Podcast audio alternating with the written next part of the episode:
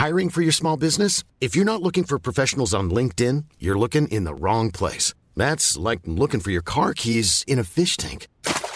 LinkedIn helps you hire professionals you can't find anywhere else, even those who aren't actively searching for a new job but might be open to the perfect role. In a given month, over 70% of LinkedIn users don't even visit other leading job sites. So start looking in the right place. With LinkedIn, you can hire professionals like a professional. Post your free job on linkedin.com slash people today. This Mother's Day, celebrate the extraordinary women in your life with a heartfelt gift from Blue Nile. Whether it's for your mom, a mother figure, or yourself as a mom, find that perfect piece to express your love and appreciation. Explore Blue Nile's exquisite pearls and mesmerizing gemstones that she's sure to love. Enjoy fast shipping options like guaranteed free shipping and returns. Make this Mother's Day unforgettable with a piece from Blue Nile. Right now, get up to 50% off at BlueNile.com. That's BlueNile.com.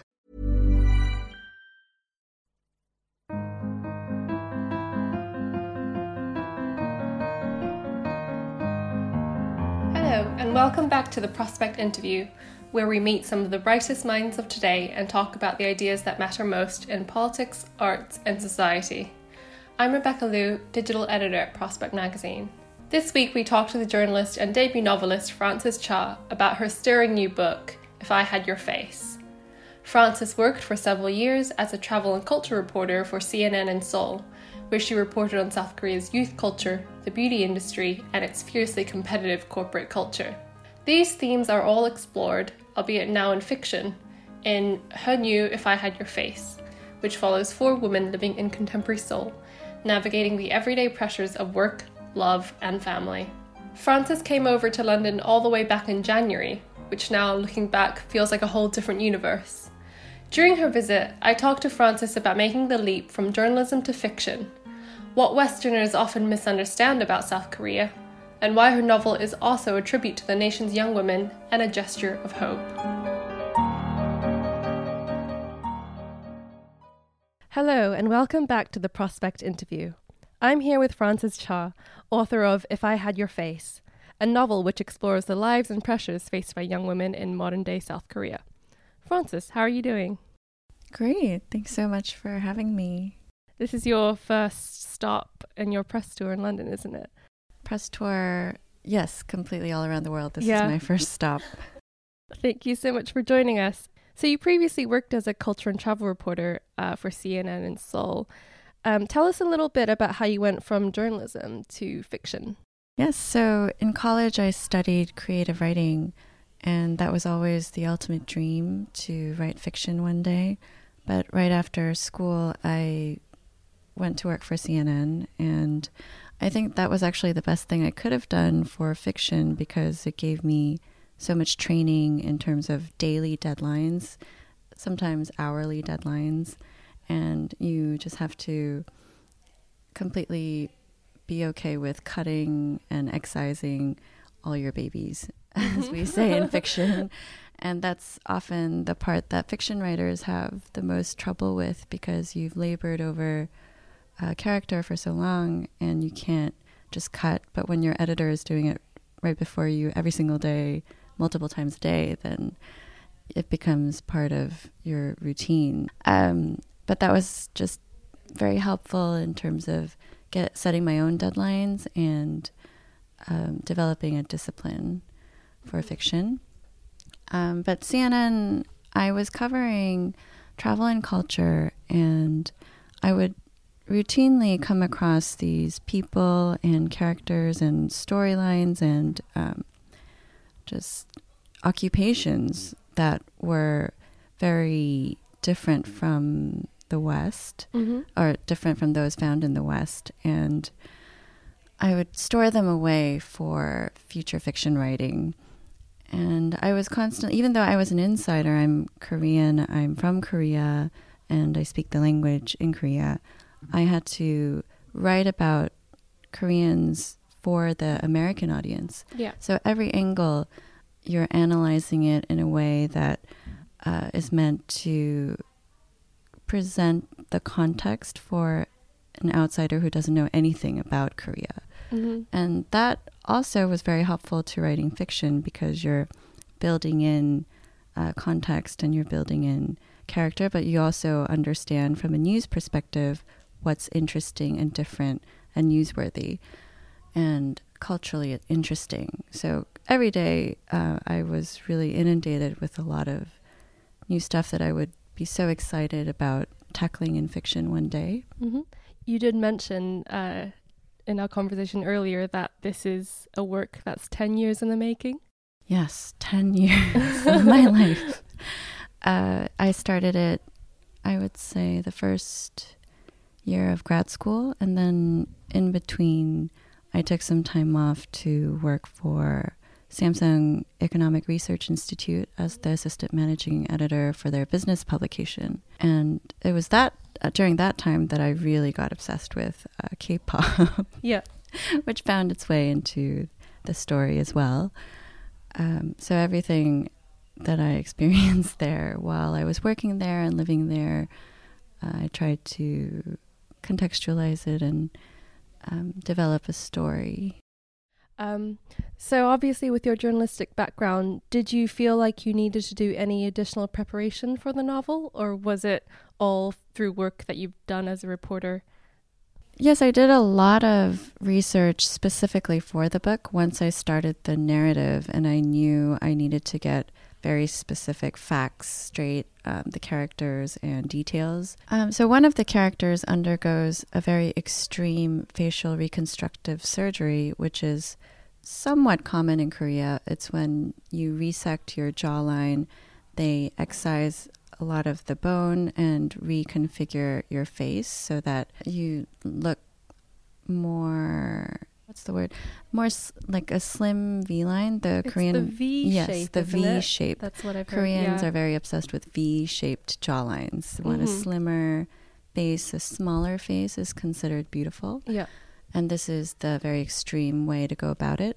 And so I would, uh, several times I went to the plastic surgery hospital and posed as a potential uh, patient hmm and did everything from getting all the x rays to having extensive consultations with the clinic managers who are women Wow. who've gone through plastic surgery. They their tagline is, "Oh, I've been through every possible surgery. What would you like to know about?"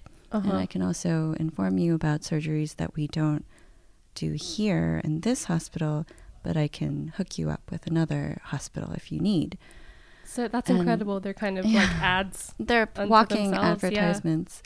By the way, apparently jaw surgery does not hurt, uh, so they say, and it was the the uh, liposuction and the breast surgeries that hurt the most, um, which was very interesting to know. I would have thought, you know, they're the least. yes, but there are no nerves inside the bone, and so cutting the bone does not hurt.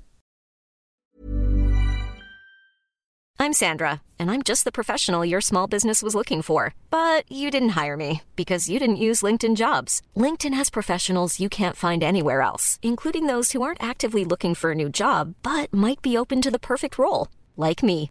In a given month, over 70% of LinkedIn users don't visit other leading job sites. So if you're not looking on LinkedIn, you'll miss out on great candidates like Sandra. Start hiring professionals like a professional. Post your free job on linkedin.com/people today. Hey, it's Ryan Reynolds, and I'm here with Keith, co star of my upcoming film, If, only in theaters, May 17th. Do you want to tell people the big news? All right, I'll do it. Sign up now and you'll get unlimited for $15 a month in six months of Paramount Plus Essential Plan on us. Mintmobile.com slash switch. Upfront payment of $45 equivalent to $15 per month. Unlimited over 40 gigabytes per month. Face lower speeds. Videos at 480p. Active Mint customers by 531.24 get six months of Paramount Plus Essential Plan. Auto renews after six months. Offer ends May 31st, 2024. Separate Paramount Plus registration required. Terms and conditions apply if rated PG. Everyone knows therapy is great for solving problems, but getting therapy has its own problems too, like finding the right therapist, fitting into their schedule, and of course, the cost. Well, BetterHelp can solve those problems. It's totally online and built around your schedule. It's surprisingly affordable too.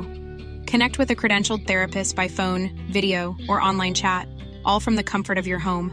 Visit betterhelp.com to learn more and save 10% on your first month. That's BetterHelp H E L P.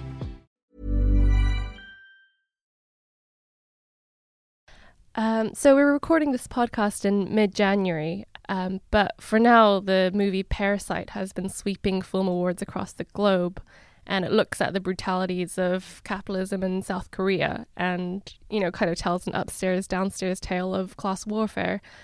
I think it's gotten many foreigners newly interested in South Korean society and politics, um, but there, this sense of inequality is not new to the country, is it? No, not at all. It's driving most of the politics right now. Um, the two opposing parties are warring about that specifically. Uh, social mobility between classes has become very difficult, and that's the reason why uh, Korea has developed so many global superlatives among the young people, especially. What do you mean by that? So, one of the articles that I wrote when I was at CNN was what 10 things that South Korea does best. And it highlighted the different global superlatives of the country.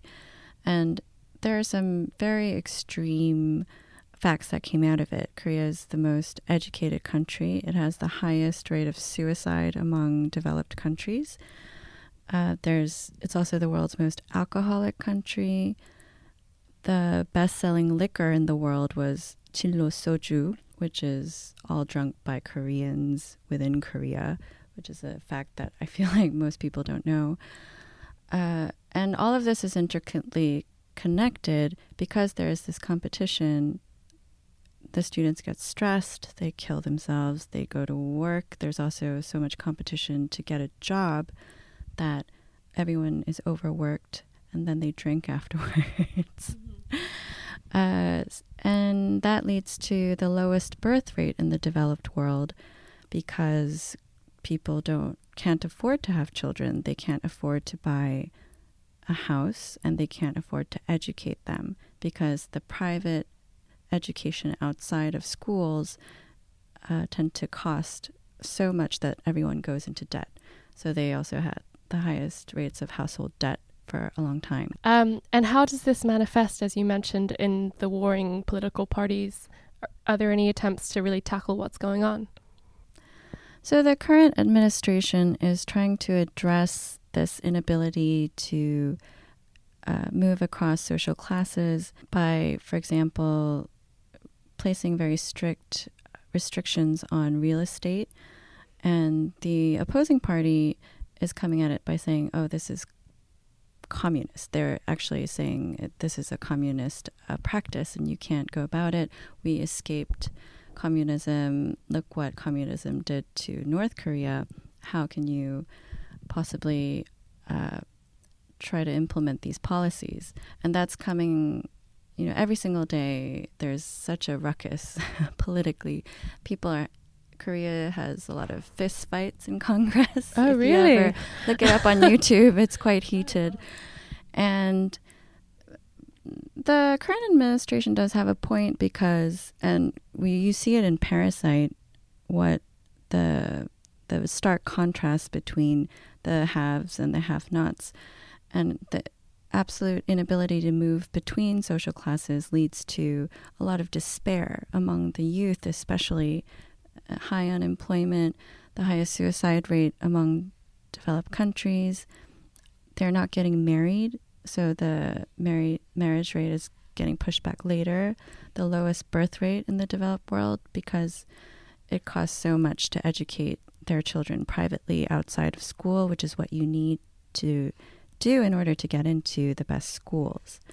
So all of this is intricately intertwined. And if you're not born into status and wealth, you cannot uh, buy an apartment with your nine to five job. It's just not possible financially. And so, yes, there's a lot of despair there. Mm-hmm. Um, and it is interesting as well because there's so much of this going on in the country. Um, but you also do see South Korea's soft power a little bit rising with you mentioned K-pop earlier in the podcast you know from my own American background. Yeah you do see rising collaborations with K-pop stars between American pop stars and this idea that you know South Korean culture is very cool. Yes it's been so interesting to see BTS you know, ringing in the new year in Times Square on TV, you know, being broadcast around the world. And BTS is one of the biggest K pop boy bands. Yes, right. So BTS apparently has the highest engagement um, on social media, which means they have more likes and retweets than Justin Bieber and Donald Trump combined, just to give you a context of the scale. And the thing about K pop fans is that they are so passionate. I've literally seen lines form around blocks where I've interviewed the people standing in line for a K pop concert. And this was in New York. They were Parisians who had just flown in from Paris to see, to stand in line to see them in New York. Mm. And these are not Asians, you know. it's it's quite remarkable. I'm I'm very intrigued by all of this. And then moving on, of, of course, if I had your face looks not only at South Korean culture in general, but it looks at it through the lens of young women, mostly young women. Um, you have three characters, all doing different jobs from a similar social background, um, and then one neighbor who is a bit older. Um, tell me a bit about how you approached writing these women and you know the many different pressures they face. One is an artist, one works at a room salon, which you might have to explain a little bit, um, and one is a hairdresser. Yeah, so I, when I was young, I used to volunteer in the provinces of Korea at an orphanage. Uh, it was the Holt Orphanage, which was the biggest, and it is still the biggest, I believe, in Korea. And it, it made a huge impression of, on me at the time. And I couldn't stop thinking about these women and where those children would be now, um, now that they were older and they were probably moving to Seoul and trying to make it there, but they would not have any status or money.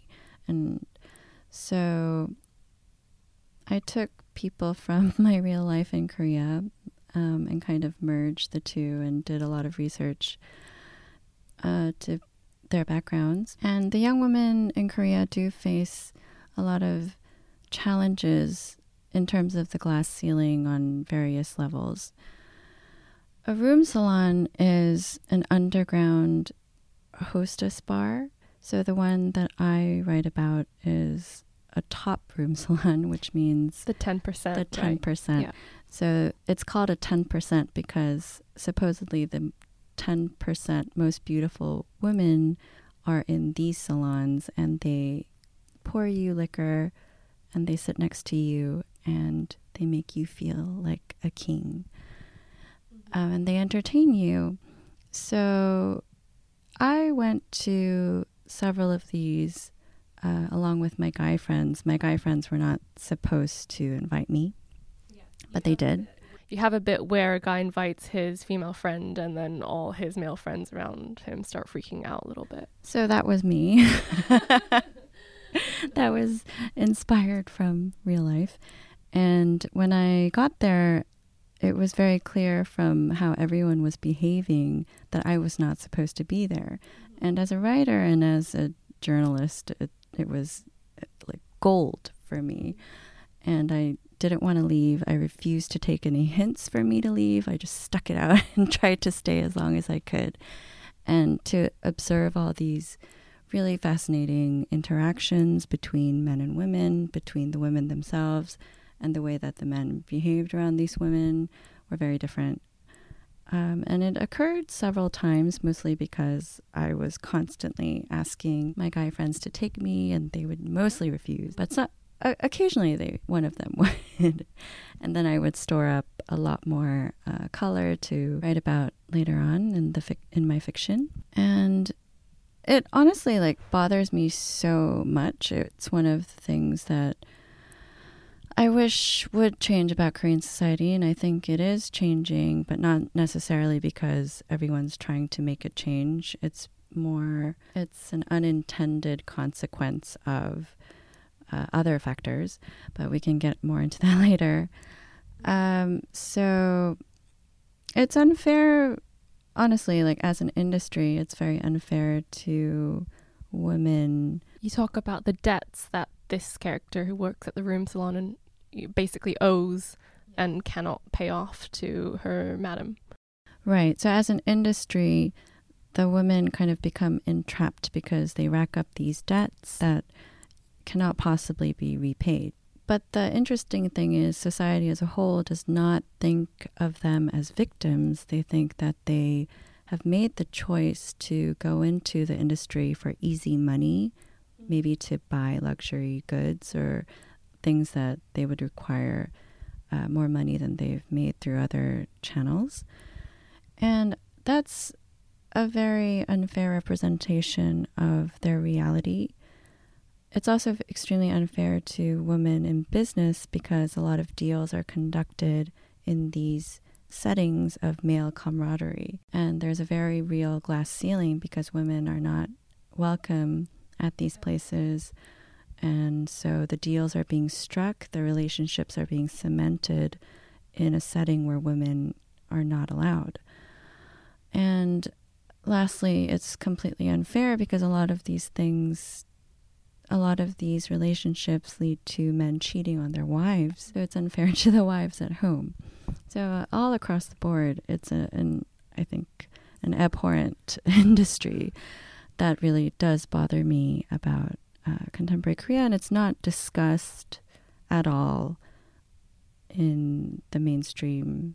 Um, and speaking of the 10% salons, uh, something I picked up on while reading the novel in general was how, especially if you're a young woman not born to money, how much your beauty is tied to your economic prospects. I mean, you have the older character who's working in marketing, like something that you know it shouldn't really be predicated on your appearance, but she's she's feeling the pressure to stay a bit thin, to not show her belly. And in the West, the relationship between beauty and economic value is does exist. It feels a bit more insidious, whereas here it feels a lot more obvious. So beauty is a very real practical currency for these characters. And I I find it very interesting how Asians in Asia are more realistic and honest and practical about it. Whereas in the West, it's kind of disguised, especially the attitude towards plastic surgery, for example. In Korea, it's it can really change your life for the better. So, and it does not come without a high cost. It's excruciating pain that will just make you suicidal almost.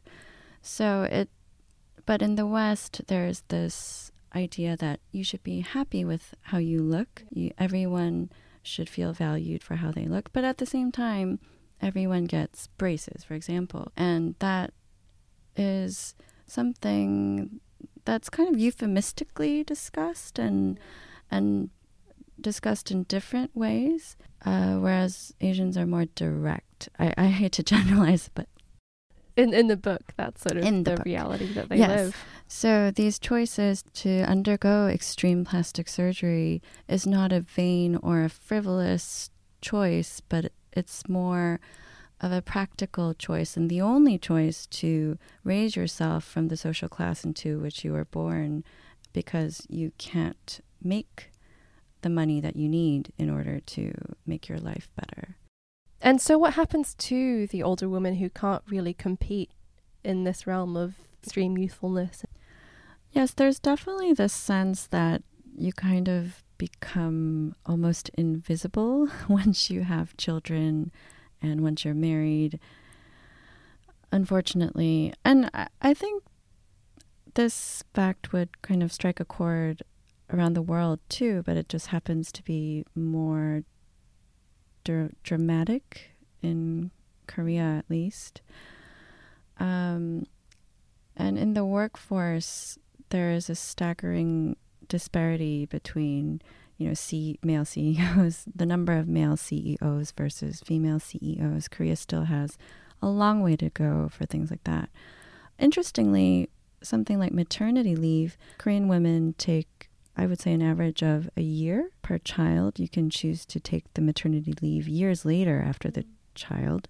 But at the same time, that also hurts women in a way because men are loath to hire women because they know that if they have children, they will leave. And as a boss, you know, I completely understand that if you suddenly you lose a valuable worker, um, it must be harrowing to perform what you need to perform.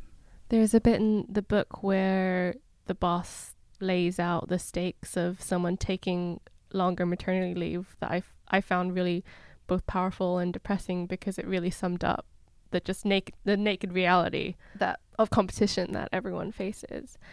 Um, and yeah, so I think something that has been spinning on my mind a lot, even throughout this conversation, so much of what we've been talking about, the kind of culture of plastic surgery and extreme competition um, and deep inequality in South Korea. Um, I grew up in Hong Kong for a while, so it really pervades there as well. Um, but something I struggle with is how I can articulate these things, especially to a Western audience, without performing a dehumanizing mechanism that I think these stories can often lapse into. Of um, I just remember seeing a meme a few years ago about it was like a Korean beauty contest, and it was basically like all these women look the same and they've all got the same robot face. So yeah, how do you talk about these things that exist without performing the kind of dehumanizing mechanisms that some people can fall into? So for the longest time, I I kept expecting a novel to come out um, in English, set in contemporary Korea, and you know it was a good ten years for me uh, since the since I started writing this book to the runway up to publication. I kept expecting another book to come out. I was I hope more books will come out after this, and they never did. And I think uh, if I want to accomplish anything with this, it it would be t- exactly that to try to show what the lives of these young women who, for example, elect to undergo extreme plastic surgery, what they're thinking and what leads up to these choices. It's not something that should be dismissed or written off. It's a very uh, complicated choice. It has a lot of societal pressures built into that choice. And I wanted to capture it. I wanted to explain a bit about that because I know, having written many eye grabbing headlines myself when I worked in news, um, how easy it is for the story to get lost in the clickbait. And um, it, I, I wanted to add nuance to the story, basically, and uh, that would be a big goal of mine. What was the hardest part about writing the novel? I think I, I am constantly aware of the Western audience and to ask them to follow four young Korean female narrators in Seoul was, I know, uh, a difficult thing to ask, and I would try to change their personalities, or not change, but I would try to bring different personalities to life and different situations to life so that they are very differentiated. Um, and it's hard to summarize because of that that fact, but um, I that was probably the hardest part for me. Mm-hmm. Um, and finally, so we're speaking now, but our listeners will be listening closer to publication date. Um, how are you feeling about the novel being published? I still can't believe it, honestly. I I started working on this um, 10 years ago, and it's been two full time jobs later, one graduate school later, two children later, so, and three countries later. So, a, a lot has happened in between. And I have a lot of hopes, and we'll see what happens. Frances Cha, thank you so much for joining us. Thank you so much for having me.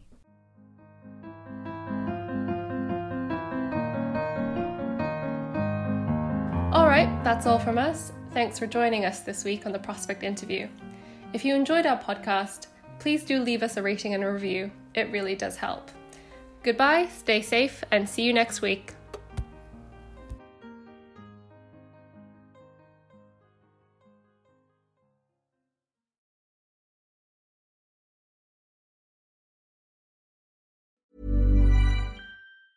Hey, it's Danny Pellegrino from Everything Iconic.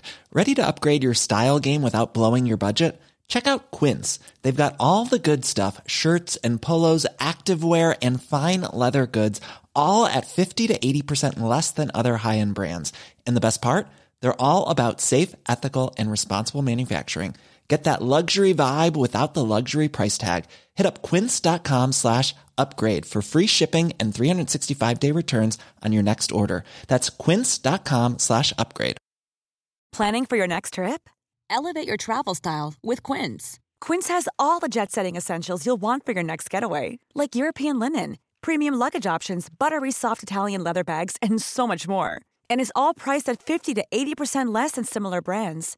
Plus, Quince only works with factories that use safe and ethical manufacturing practices. Pack your bags with high-quality essentials you'll be wearing for vacations to come with Quince. Go to quince.com/pack for free shipping and 365-day returns.